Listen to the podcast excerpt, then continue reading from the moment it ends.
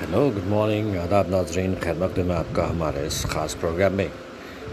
اور آپ دیکھ رہے ہیں سحری ٹائم۔ سحری ٹائم میں میں آپ سے مخاطب ہوں۔ میرا نام محمد مستحسن رضوی۔ جی ہاں دوستوں میرا نام آپ کو تو یاد ہی ہوگا کیونکہ پچھلے تین سالوں سے سحری ٹائم لے کر آ رہا ہوں میں آپ کے بیچ۔ اور اس پروگرام میں ہم آدھے گھنٹے میں ہم آپ کو سنواتے ہیں قرآن شریف اور اس کا ترجمہ، اس کے ساتھ ساتھ نعت پاک اور پھر حدیثوں کا ایک پروگرام ہوتا ہے۔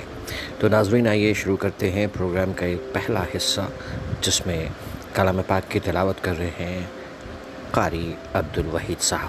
آئیے سماعت فرمائیے۔